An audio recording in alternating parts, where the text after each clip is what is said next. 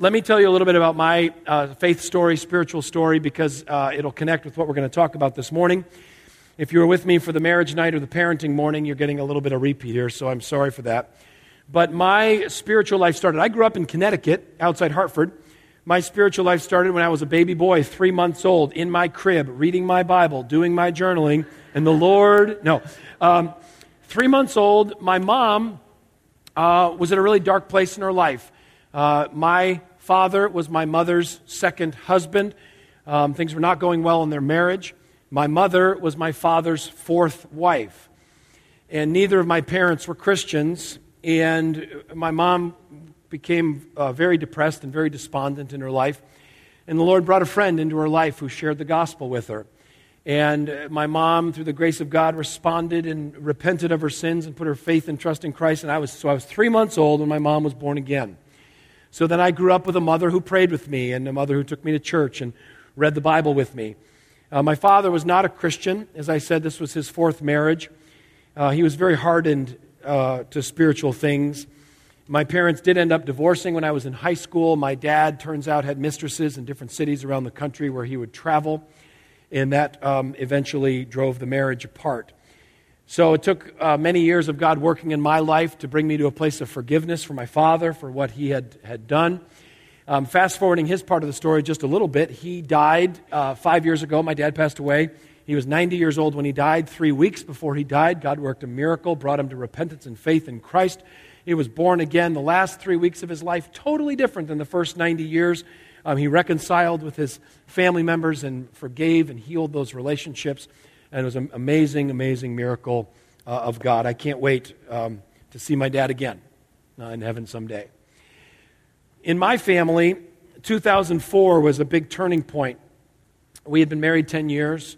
We had four ish kids. I don't remember exactly. But I had been a youth pastor for those 10 years, and the long story short is that my heart and my passion as a youth pastor, pastor at my church, was passing my faith to everybody else's children. So, my number one mission in life was making sure all your kids heard about Jesus and all your kids learned how to pray, and all your kids learned how to follow God. And all that while, I had no plan, no purpose, no intentionality whatsoever to do the same for my kids. I was helping everybody else's marriage and not investing in my marriage. I was, I was a real spiritual leader at church and totally passive spiritually in my house. And God brought me to a, a very deep place of brokenness and, and uh, repentance. And, and as I'll, some scriptures I'll share with you this morning, He turned my heart to the ministry of my children, to the ministry of my family. And out of that has grown um, uh, what I now do for my full time ministry, which is, is Visionary Family Ministries, and sharing this vision of Christian family life. Now, as, as the MAP team, Marriage and Parenting, do you get it? Clever MAP team here at South Shore as they planned this weekend with me and we talked about the different modules and sessions and topics, we settled on a subject for the sermon this morning that, frankly, is not the best subject for the guest preacher. The best sermon for the guest preacher is the fun sermon. So sometimes sermons are fun. There's stories and there's jokes, and it's very lighthearted and encouraging. Those are the best ones for the guest preacher because when you do those as the guest preacher, people leave saying, Oh, that was great. I liked him wasn't that fun? Uh, unfortunately, that's not what you got today because uh, the, the serious message I have to share with you relates to the fact that the church in the United States is really facing a crisis, a spiritual crisis, and that spiritual crisis involves our children and our grandchildren and our nieces and our nephews. See, the reality is that the majority of kids that are growing up in Christian churches today when they become adults are leaving the church and or the faith. Let me show you a study that was done on this. This was from uh, Southern Baptist Convention, Thom Rainer. He wanted to find out what percentage of Americans claim to be Christians based on trusting Christ alone for salvation. In other words, okay, you go into Hingham, Massachusetts, do a survey. How many of you Hinghamites, what do you call yourselves? Himites? Hit, Hinga, whatever, the people that live here. The, uh, how many of you call yourselves Christians? And some people, yeah, I'm a Christian. Okay, why would you use that label for yourself? Oh, Well, a guy believed God made the world and we sinned and God loved us and he took our sin and put it on Jesus. He died on the cross, rose again from the dead, and we're saved by grace through faith and trust in Christ. So I, that's why I'm a Christian. Doesn't have to be all that technical and precise, but something along those lines. Here's what they found. People born before 1965, 65% of the U.S. population self identify as Christian, and they can give a basic articulation of the gospel message. People born between 46 and 64, 35%. People born between 65 and 76, 15%. And now, this generation now, people born between 77 and 94, 4%. You see, folks, the advance of the gospel in our country is in serious crisis, and the crisis is a generational crisis. We're losing more of our own kids and grandkids to the world than we are winning adult converts to faith in Christ. Just imagine you won all your friends, all your neighbors, all your coworkers to Jesus, but as a church, we lose our kids, grandkids, nieces, and nephews. What happens to the church? It, it dies, like not spiritually, like literally, right? We, we all get old and, and, and, and die. Now, 21st century Christians, when they hear this, when they see this, when they, we realize we've got this crisis, this spiritual crisis regarding our youth, our first instinct is to say, well, oh my goodness, our children's ministries, our youth ministries, our Christian fellowships and intervarsities, they had better get with the program. We need to invest more resources in our children's and youth ministries to help these kids.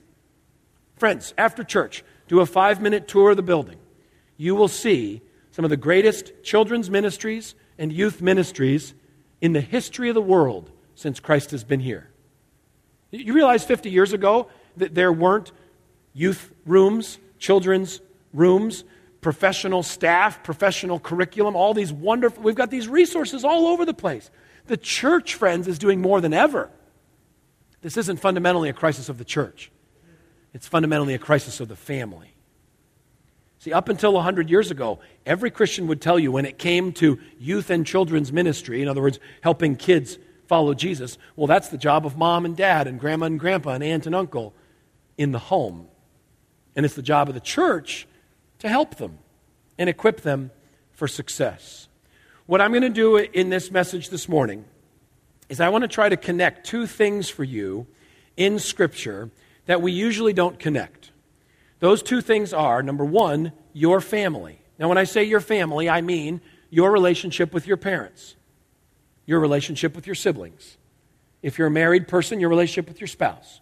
If you have children, grandchildren, nieces, nephews, your relationship with them. All of that swirl of family mess, all of those family relationships, I want to try to connect your family with God's plan for the world. I want to try to connect your family and what we might call global evangelism or global missions. Two things we usually don't put side by side, but I'm going to start in Genesis chapter 1. And I'm going to walk through the Bible and I'm going to try to show you how these two things, God connects the family and reaching the world for Jesus, together. I'm going to start in Genesis 1. Pastor Jeremy was very kind. I said, How long do I have to preach? He said, Two hours ish. He said, Especially at the second service. Because the first service, you know, you're bumping into Sunday school and Christian ed, and people are expecting you to wrap up. He said, But these folks, they listen to me for as long as I want to talk. So I said, that is, they, he has such a spiritual congregation. He's always told me that. So uh, it's a wonderful thing that I don't feel any time pressure. No, I, will uh, stick with quasi normal preaching length here. But I am going to start in Genesis chapter 1, and I'm going to get as far as I possibly can. How many of you, when Pastor Jeremy preaches, you open to the text he's going to preach from and you follow along? Raise your hand. Ooh, this is very impressive, Jeremy. That's very good. Uh, normally at home, we, we preach the books of the Bible, and so I say, okay, here's our paragraph of the day, and ba ba ba ba ba. Today is a little bit different, and then I'm going to be doing an overview. I'm going to be walking through about 20 different scriptures with you today. So if you are a flip to the verse with the pastor person, just limber up, you know, get your neck going. I will put them up on the screen for you, because uh, if you want to follow me, you're going to have to really, really move along. Here we go. We're going to start in Genesis chapter 1. God, I'm going to skip a couple slides here. Bear with me. God makes Adam and Eve, and then God speaks to them. What are the very first words of God to the people that He creates? Someone help me. There it is. Who said that? So I can come back to you again. Come on, Rachel. Very excellent. Now listen, I'm going to ask you lots of questions. Just bark out an answer. If you're wrong, I'll tell you in front of everybody. It's not a problem. So this guy over here, he said, Yeah, be fruitful and multiply. Maybe you know this. Genesis chapter 1, verse 28. God speaks to Adam and Eve and he says, Be fruitful, multiply, or be fruitful, increase in number, fill the earth and subdue it. I ask pastors all the time, I say, When was the last time you preached a sermon on the very first thing God said to people? I've had pastors tell me, I, I don't think I've ever preached on it. I find that curious.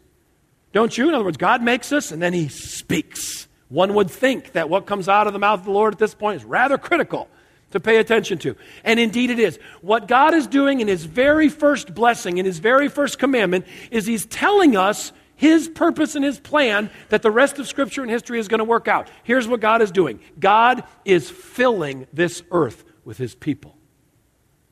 He's filling this earth with his people so that the earth would be filled with his word and with his worship and with his glory. Now, how in the world, Adam and Eve, are you going to fill the earth? Well, God's made this thing called marriage. God's made this thing called family. And one generation is going to raise another generation that's going to raise another generation. And we are going to spread out and fill the earth with the worship and the word of God. But you move forward in your Bible, you get to Genesis chapter 6, and the earth is not filled with worship, it's filled with what? filled with sin and filled with wickedness. Genesis chapter 6, verse 5 says, The Lord saw how great man's wickedness on the earth had become, and that every inclination of the thoughts of his heart was only evil all the time. I mean, the most wicked time of human history. It's not going to be repeated again. So wicked, in fact, that God in his sovereign plan begins again. And he doesn't begin again with a righteous man, Noah. He begins again with a righteous family. Noah, his wife, three sons, three wives, family of eight. You ever see the um, you ever see a children's book about Noah and the ark? You know, cardboard books about Noah and the ark. Usually, the pictures that they have in there really don't match the biblical account in one particular way. You've probably seen these pictures. Old man Noah, like the white pointy beard with the wooden hammer out in the field, you know, building the, the, the ark, he's almost always alone. A, you can't build an ark by yourself. B, he didn't build an ark by himself. He had three strapping sons who worked with him on a family chore for 100 years. Try that for half an hour in your house. 100 years, this family has to work together to accomplish the will of God. Something interesting about this. You know, when we had our first child, we did the Noah's Ark themed nursery. Do, do you know what I mean? The, the, the, uh, the, the rainbow, the pastels, the clouds, the animals. It is a curious historical event in Scripture to choose for the nursery. If you, I mean, the clouds and the animals are nice and all. So, I mean, we tried to really make it proper. So, down at the bottom, we had all the rocks and the mountains with all the people screaming and dying with the deluge of water. Because, you know, we just said, now listen, we've chosen this because this is about the wrath of God against sin. And we want that to comfort you while you sleep every night. Um, no, we didn't, we didn't know what we were doing, but it's just a strange thing to pick for the nursery. That's all I'm trying to say. Okay, so Noah and his family, they step off the ark. Genesis chapter 9, verse 1, God speaks to them. What's God say as soon as they step off the ark? Anybody remember? Genesis 9 1, then God blessed Noah and his son, saying to them, Be fruitful, increase in number, and fill the earth. Do you think God wants something? He wants the earth filled with his people. All of salvation history is pointing toward this same end. Let's move toward to Abraham. If I asked you, why did God choose Abraham, or, or, what was God's mission for Abraham, would you say that God gave Abraham a micro local mission or a macro global mission? Macro global. In fact, Genesis 12, Genesis 15 say, Abraham, I'm going to bless you so that you can be a blessing to the nations. Now, how in the world, 4,000 years ago, can a person have a global ministry? Today, Pastor Jeremy get on an airplane and go to Dubai, other side of the world. He can keep flying around preaching and teaching. You could write a book. You could send something out on the internet. You can reach the world, if you will, today. But how do you reach the world 4,000 years ago? Well, God explains it to Abraham in Genesis chapter 18. First, God says in Genesis 18 18, God says, Abraham will surely become a great and powerful nation. All the nations on earth will be blessed through him. There's this macro global plan. But now, what can Abraham do as an individual man in the Middle East 4,000 years ago? Here's what God says For I have chosen him so that he will direct his children and his household after him to keep the way of the Lord by doing what is right and just, so that the Lord will bring about for Abraham what he's promised him. Abraham, I'm going to reach, use you to reach the whole world. If you want to be a part of this plan, lead your family. Focus your best ministry on raising up the next generation to know me because your mission as a global missionary is not an individual mission, Abraham, it's a multi generational mission. And you need to have multi generational vision if you're going to embrace it. Okay, that's the book of Genesis. How many, okay, Bible scholars, how many books left? 65. We are right on time, okay? We're done at 2 ish. Here we go. Exodus. Exodus chapter 20. The first, the Ten Commandments in Exodus chapter 20. The first four commandments are vertical in that they have to do with our proper worship of God. The last six commandments are horizontal in that they, they deal with our proper relationship with each other. This makes the fifth commandment the first commandment for human relationships. Yeah? You with me? What is the fifth commandment? Anyone know? Oh, jackpot. First service, they were just still sleeping at that time. But you got it right. Exodus chapter 20 and verse 12. Honor your father and mother so that you may live long in the land the Lord your God is giving you. God Himself put these commandments in a very particular order. If I was God, don't mean to be sacrilegious, and I'm going to give the folks the instructions. All right, let me teach you morality. I probably would start with don't murder anybody. Let's just start there. I'll give you more advanced skills later, but let's begin with that. But that's not the first one God puts down. The first one He puts down is honor your father and your mother. Now, why would He do that? Because this is the first moral decision a human being faces in their life. My four year old boy, Ray, is really not dealing with do not commit adultery right now. Right? Not on his radar screen. But do you think honor your mother is in his life right now? Honor your father? Absolutely, it is. Now, I'm looking out here, I see a lot of young people. I see a lot of boys and girls and a lot of teenagers. And let me tell you, first of all, I am so happy that you are in the church service. I don't know if you know this, but when the early Christians in the New Testament times met for their corporate worship services, they had all ages together. So you doing this now is doing it just like they did and following the patterns of the, of the early church. And so I want to commend you for that. But you young people, especially uh, teenagers, elementary school kids, pay attention to me carefully right now. I don't know if you've ever asked yourself the question or considered um, how am I doing as a boy or a girl or a young man or a young woman? How am I doing spiritually, especially if you're a young Christian? How could I find out um, am I growing in my faith? One of the very best ways that you can sort of, um, I don't know, give yourself a checkup or take your temperature spiritually is to ask yourself, how well am I honoring my mother? How well am I honoring my father? Because these commandments to, to honor your dad, honor your mom, boy, especially, and this wouldn't apply to any of you if you have a mom or dad that's hard to honor. Okay? A lot of us grew up in situations like that, and maybe you are too. But you see, honoring parents is practice and preparation for our spirits in honoring our Heavenly Father. And so I just want to give you that encouragement. Now, as a youth pastor, I had, frankly, a real difficult time preaching this passage because there was something that confused me. It feels like, or it seemed like, that we have found the fountain of youth. In other words, the Bible says if you honor your father and mother, you're going to live a long life you will live 70, 80, 90 years. But could I really stand up in the pulpit and say, the Bible says that if you honor your parents, you will live 70, 80, 90 years? Something that just doesn't seem quite right about that. that. Therefore, the child that dies in an accident or the child that dies of illness, well, must not have honored their parents then. Because the Bible says if you honor your parents, you're going to live a long life. Ephesians chapter 6, it's the first commandment with a promise. So if the Bible says it's a promise, it's a promise. So I'm like, oh, I don't know what to do with all that. So here's the way I always handled it. Children, adults, honor your parents, and if you do this, God will bless you.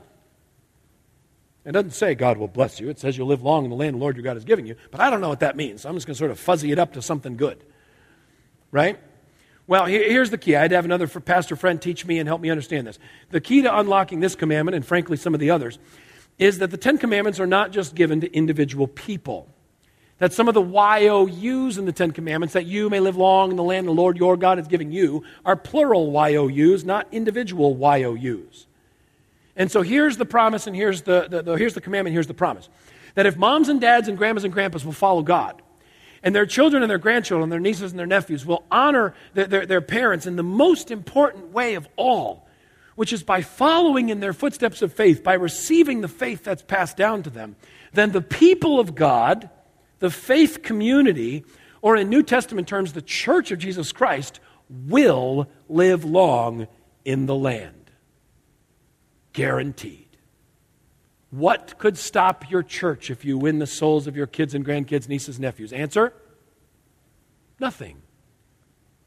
And Satan understands this, which is why part of his global strategy against the gospel is to break the generational passing of the faith. We, my family was uh, ministering in Russia about a year and a half ago, and I met with a very seasoned pastor, must have been 85, 90 years old and he talked with us about the communist takeover of, China, of Russia um, in the early 20s. And he talked about how the first thing that the communists did spiritually, they didn't blow up all the churches, they didn't shut them all down right away. The first thing they did is that they made it illegal to bring your children. You adults, you kooky religious people, you can keep going and have your little superstitions, but your children will be statists and they will believe there is no God. We will weed you out with one generation. And by the way, the enemy is doing the same thing in China right now. Massive revival in China among adults. And the spiritual attack right now from the government, as well as the spiritual forces of evil, are against the kids. Because the devil wants nothing more for that revival to be a single generation, right? A flash in the pan, and then for then for it to disappear. All right, friends, let's move on. Let's go to Deuteronomy chapter 6. In Deuteronomy chapter 6, we find what Jesus calls the great commandment, or the first and the greatest commandment. Deuteronomy chapter 6, verse 5 says, Love the Lord your God with all your heart, with all your soul, with all your strength. These commands I give to you to be upon your hearts. And here, following the great commandment in Deuteronomy chapter 6, God then speaks and he gives a, a, a multi generational mission to his people. Let me show you the next two verses. Love the Lord your God with all your heart, with all your soul, with all your strength. These commands I give to you to be upon your hearts. And now God gives this multi generational mission. It's impress them on your children. Or other translations say, teach them diligently to your children. In other words, if you want to love me, and you want to, let's use a, a modern language, you want to be a Great Commission, missional, externally focused Christian, and you've got kids and grandkids and nieces and nephews well, your mission begins with them. Your mission begins with those souls that have been entrusted into your care. Now, how many of you are here and it's the desire of your heart to love God? You struggle, like me, every single day, but it's the desire of your heart. Lord, I just want to love you. Help me. Is that your desire to love God? Okay. How many of you are here? It's the desire of your heart that your children, grandchildren, nieces, nephews would love God. Okay. Sure would be nice at this point if God were to give us something um, practical we could do, right? Because right now, Thank you, Lord, but love the Lord your God with all your heart, soul, and strength, and teach them diligently to your children. Okay, yes, Lord, I'm in. But God, if you could just give me something practical, something specific, something concrete. Lord, I know there's no magic formulas. I know there's no do one, two, three, and everything will turn out perfect. But Lord, if you'd give me something specific, sure would help. So I'd have a place to start. Wouldn't you like God to give you that? Raise your hand if you really appreciate the Lord passing something like that to you. He's so happy you want that. That's the next verse. Love the Lord your God with all your heart, with all your soul, with all your strength. These commands I give to you to be upon your hearts. Impress them on your children. Okay, Lord, but what could I possibly do? Give me something. God says, Well, I'm so glad you asked. Talk about them when you sit at home. The them is the word of God, the things of God. Look at what God does. Love the Lord your God with all your heart, with all your soul, with all your strength. Open my book at home with your family. Open my book at home with your family. Read it with a believing heart because it's living and active and, and sharper than any double edged sword. Down through the centuries, this has been called family worship. Family worship. Today, 5% of Christian families practice some kind of regular family prayer and regular family Bible reading. Let me read to you the way Christians that have gone before us have talked about family worship, the importance of these few moments of family prayer and family scripture in the home. Family worship was a huge part of the Protestant Reformation.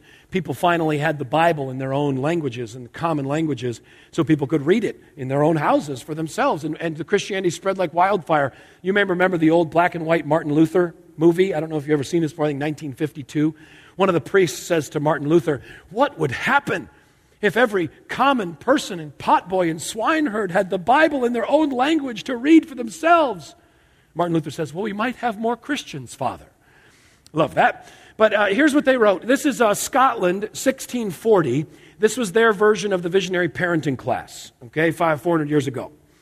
The assembly requires and appoints ministers to make diligent search and inquiry whether there be among them a family or families which neglect the duty of family worship. Translation Pastors, elders from your church will be assigned to visit your house to double check and make sure you're praying and reading the Bible with your kids and your grandkids. How would you like that one? Okay? If such a family is found, the head of the family, could be a man, could be a woman, is to be admonished privately to amend his or her fault. Elder takes you aside. Dear friend, you need to be praying and reading the Bible with your kids and grandkids. Oh, yes, Pastor, absolutely. And in case of his continuing therein, still not praying and reading the Bible with the kids, He's to be gravely and sadly reproved by the church council. So we're going to bring you in now. You're going to meet with all the elders and the deacons and the church council, and we're going to say, hey, you got to be praying and reading the Bible with your kids. Family worship in your home. After which reproof, if he's still found to neglect family worship, let him be for his obstinacy in such an offense suspended and debarred from the Lord's Supper until he amend. We're sorry, sir, you can't take communion until you begin praying and reading the Bible with your kids. Whoa, whoa, whoa, time out. Church discipline over this is a little crazy here. Let me explain to you how they explained it. These churches were radically committed to the global advance of the gospel of the kingdom of Jesus Christ. And they believed the gospel message began with the souls of the kids. And the kids were entrusted to mom and dad and grandma and grandpa in the home. And that the Bible said mom and dad and grandma and grandpa needed the home, needed to be praying and reading the Bible with their children in the home. So, in order to be a global Great Commission church, we've got to be a family worship church. And if you're not a family worship church, maybe you're not on board. Or if you're not a family worship family, maybe you're really not on board with the mission of our church. Maybe you're really not on board with the advance of the gospel. See, they believed that the spiritual life in the home overflowed into the church. That when the church family gathered for worship on Sundays, it was an overflow and an outpouring of all the spiritual life that had been going on privately in their homes throughout the week. They believed God created two institutions to advance the gospel in the world the local church and the family. And they were designed to work together. Let's go toward the end of the Old Testament Got to skip a bunch of stuff. Pastor said I had to. We're going to talk about the last words of the Old Testament Malachi, the Italian prophet. Malachi for some. Malachi chapter 4, verses 4, 5, and 6.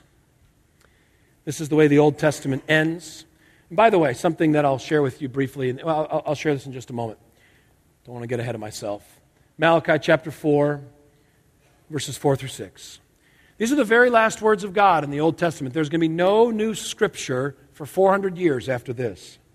God says, Remember the law of my servant Moses, the decrees and laws I gave him at Horeb for all Israel. See, I will send you the prophet Elijah before that great and dreadful day of the Lord comes. He will turn the hearts of the fathers to their children and the hearts of the children to their fathers, or else I will come and strike the land with a curse. That's the happy ending right there. There's no more Bible for 400 years after this. What's God saying? He says, "My Holy, the time's coming. My Holy Spirit's going to work in such a way that the hearts of fathers are going to turn to the ministry of their children, and the hearts of children are going to turn to their fathers. That this multi generational advance of the gospel is going to accelerate." Quick personal story. My mother, when she became a Christian when I was a baby, she had no spiritual background of any kind, and so she was just a sponge for whatever people would teach her. And so one of her friends said, Well, you need to uh, choose a Bible verse for Mark, my brother, and Robbie, me. You need to choose a verse and pray that verse for them. Like, choose a life verse for your boys. It makes sense? So she's like, Okay, I'll choose a life verse for my boys. And my mom never told me what the life verse was until I was an adult.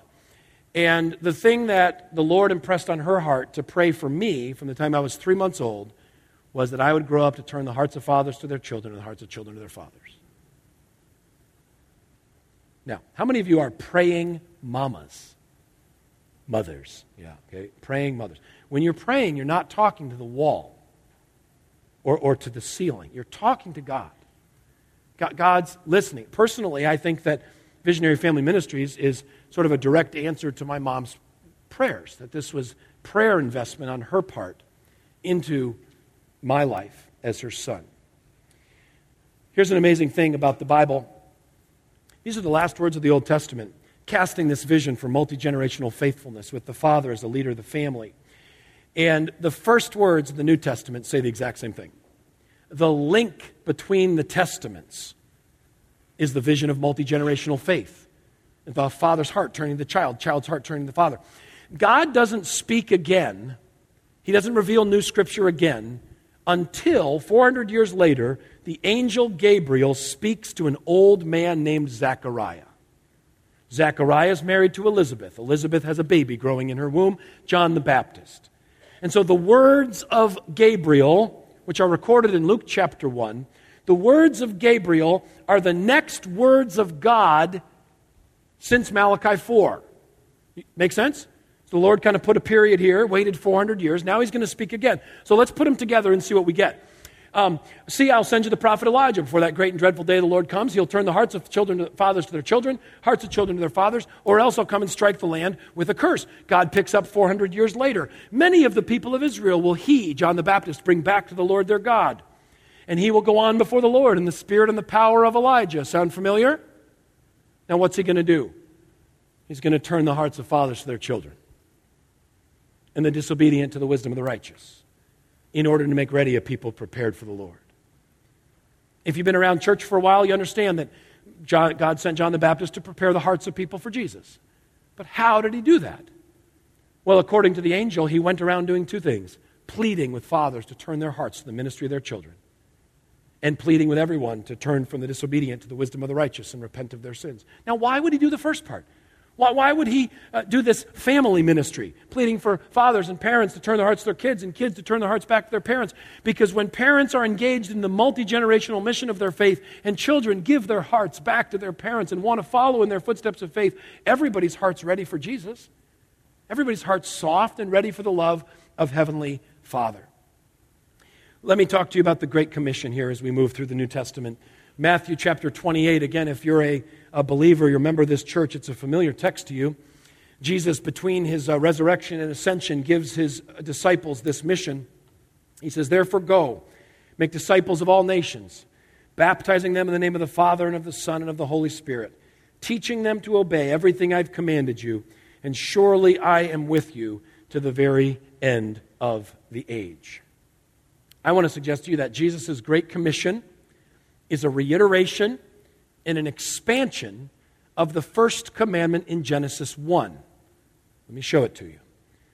The Great Commission and First Commandment. Jesus says, make disciples. First commandment says, be fruitful and multiply. Jesus says, of all nations. First commandment says, fill the earth. Jesus says, teach them to obey everything I've commanded you. That's the whole Bible, by the way. First commandment says, subdue it subdue every sphere of this world economics, family, church, morality, government, money under the reign and rule of King Jesus. You see, folks, God hasn't changed his plan. God hasn't changed his mission. He's accomplishing one purpose. Now, you may say, whoa, whoa, whoa. Are you saying that the Great Commission, making disciples, is about fostering children and adopting children and grandparenting and parenting? No, no, no. The, the Great Commission is a reiteration, it's an expansion of the first commandment. But what I am saying is that adopting children and fostering children and grandparenting and parenting, it's all about the Great Commission. It's all about the call to make disciples, to impact this world for Christ, to advance God's kingdom in the world with multi generational vision. And the early church, the first Christians, they understood it. They preached it. They talked about it. Let me show you Peter's first sermon, Acts chapter 2. This is the launch of the church. He finishes his sermon this way he says, Repent, be baptized, every one of you, in the name of Jesus Christ, for the forgiveness of your sins, and you will receive the gift of the Holy Spirit. This promise is for you, for your children, for all who are far off, for all whom the Lord our God will call. There it is again. This is the threefold move of the gospel, cover to cover in the Bible. You, your kids in the world, you, your kids in the world, you, your kids in the world. And in 20th century Christianity, we took the middle piece out. And so, sermons in church every single week all around our country, two basic points. Number one, get right with God. Number two, please volunteer in one of our ministries. Please sign up for the trip. Please go be good. Please go be served. One, uh, that's it. I mean, you can put the buckets. There we go. We've skipped the middle piece, which is this repent, believe, get right with God through His grace, honor your parents, prepare to take care of them in your old age, in their old age. Love your siblings. Share the gospel with them. Support them. Are you a married person? Your ministry for Jesus begins with the soul of your wife, the soul of your husband. Do you have children? Do you have grandchildren? Do you have nieces, nephews? Your great commission begins with those souls that have been entrusted to your care. Oh, and then please, as a family, would you please volunteer in one of our ministries? As a family, would you please engage in this, these spiritual opportunities that are all uh, around you? The early church emphasized this for fathers in Ephesians chapter 6 and verse 4. Fathers, do not exasperate your children, but bring them up in the training and in the instruction of the Lord in the visionary parenting and visionary marriage stuff. We talked a lot about that. The same was true for the way the early church handled pastors and deacons. If you wanted to be a pastor in the early church, a pastor elder, you had to first demonstrate that you were already a pastor in your house. You want to teach the Bible to people? Show us you are already a Bible teacher in your home for your children, your grandchildren, your wife. You want to pray with people? Show us you already know how to pray with people your children, your grandchildren. This is what it says in Titus chapter 1 verse 6. An elder, this is qualifications for elder pastor. Elder must be blameless, the husband of but one wife, man whose children believe and are not open to the charge of being wild and disobedient. In other words, they understood that gospel ministry began in the home and it overflowed to the church, not the other way around. I have one last scripture before I prepare to conclude. 3 John 4 says, I have no greater joy than to hear that my children are walking in the truth. John here writing perhaps about his own children, perhaps about spiritual children and he's discipled. But it's true. No greater joy than to know that one of our kids is walking with the Lord. But you know what? The opposite's true. No greater sorrow for Christian man, Christian woman when one of our own kids is far from God and you remember the statistics I shared with you before? The other side of those statistics, and we've done this survey in churches all over the country, two thirds of empty nest parents in the church today, two thirds of parents who have adult children, have at least one of those adult children who is not saved or far from God. And it is the greatest source of pain and suffering and grief in their life. And the enemy loves to pigpile on this one you blew it. Yeah, you think you did your best. You brought him to church and you had a Christian family, but your best was not good enough, apparently. That's not me. You understand? That's the temptation. That's the, the devil. And all you can do now is pray for him. And we all know that doesn't do any good. Again, not me here. Look around your church. You see all these happy families? The perfect kids? Everybody's so successful, and all 17 of their kids are missionaries. You're the only family with problems here. I want you to know that. Everybody else got it together, not you. Do you see how the enemy pigpiles on that? And you become so overwhelmed with guilt. You so come over so overwhelmed with, with sadness. All of that's designed to do something very specific, by the way. If you've got an adult child that's far from God, they need you more than they've ever needed you before. And so you know what the enemy does? He tries to discourage you that you have no more influence in this kid's life. You had your chance. You missed your window. Too bad. All you can do is just pray for somebody else to do it. Friends, as long as you've got breath and as long as that son or daughter's got breath, it's never too late for God to use you as mom, dad, grandma, grandpa, aunt, or uncle to point them to Christ, to show them the love of God as they're out as that prodigal son or that prodigal daughter.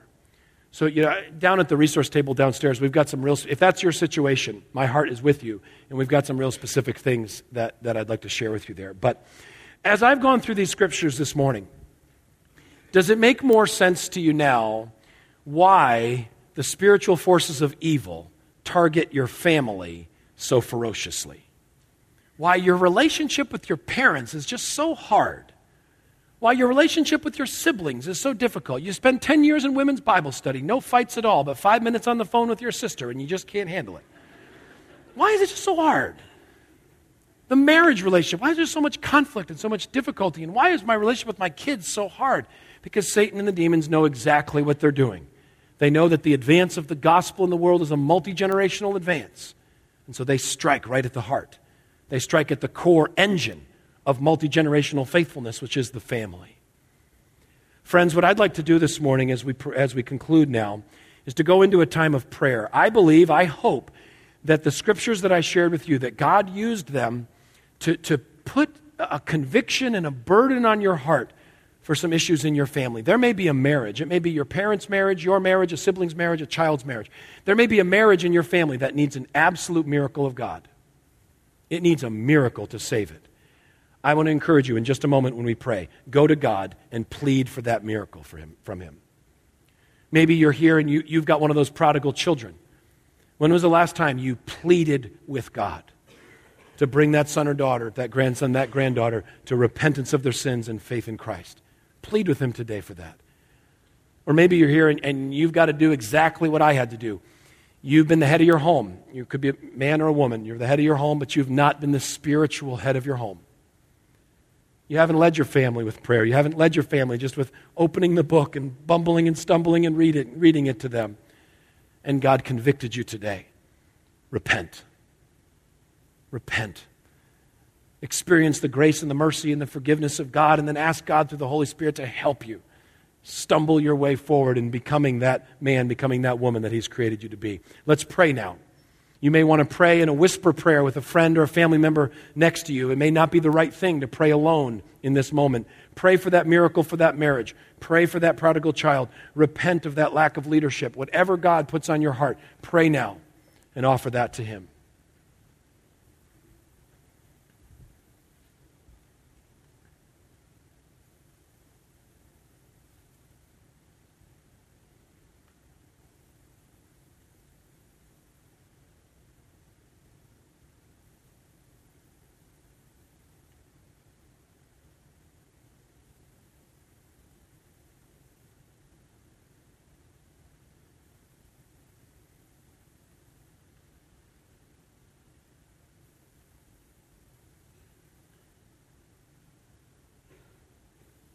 Heavenly Father, all around this room right now, there are prayers for miracles being lifted up to you.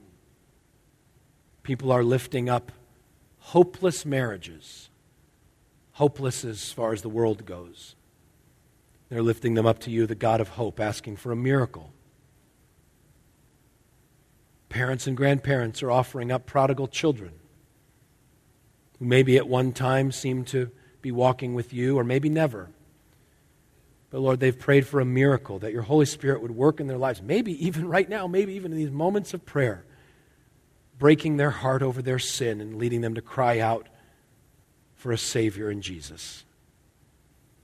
And then, Lord, prayers of repentance of moms and dads and grandmas and grandpas that have had their hearts turned to their kids through the scriptures that we shared. And, and they realize their number one mission in the world for Jesus, for the gospel, is to do all in their power to help those kids safely home to heaven. And Lord, I want to pray for the sons and daughters, the grandsons and the granddaughters represented by the people in this room. Lord, I pray that, that every single one of them would, through your grace, repent of their sins and trust Christ and follow him. They would love him. Pray then that they would live in such a way as to advance the gospel in this world farther than any of us can. And then, Lord, that you would bring us safely home to heaven together. And we lift up all these prayers for miracles in the name of Jesus. Amen.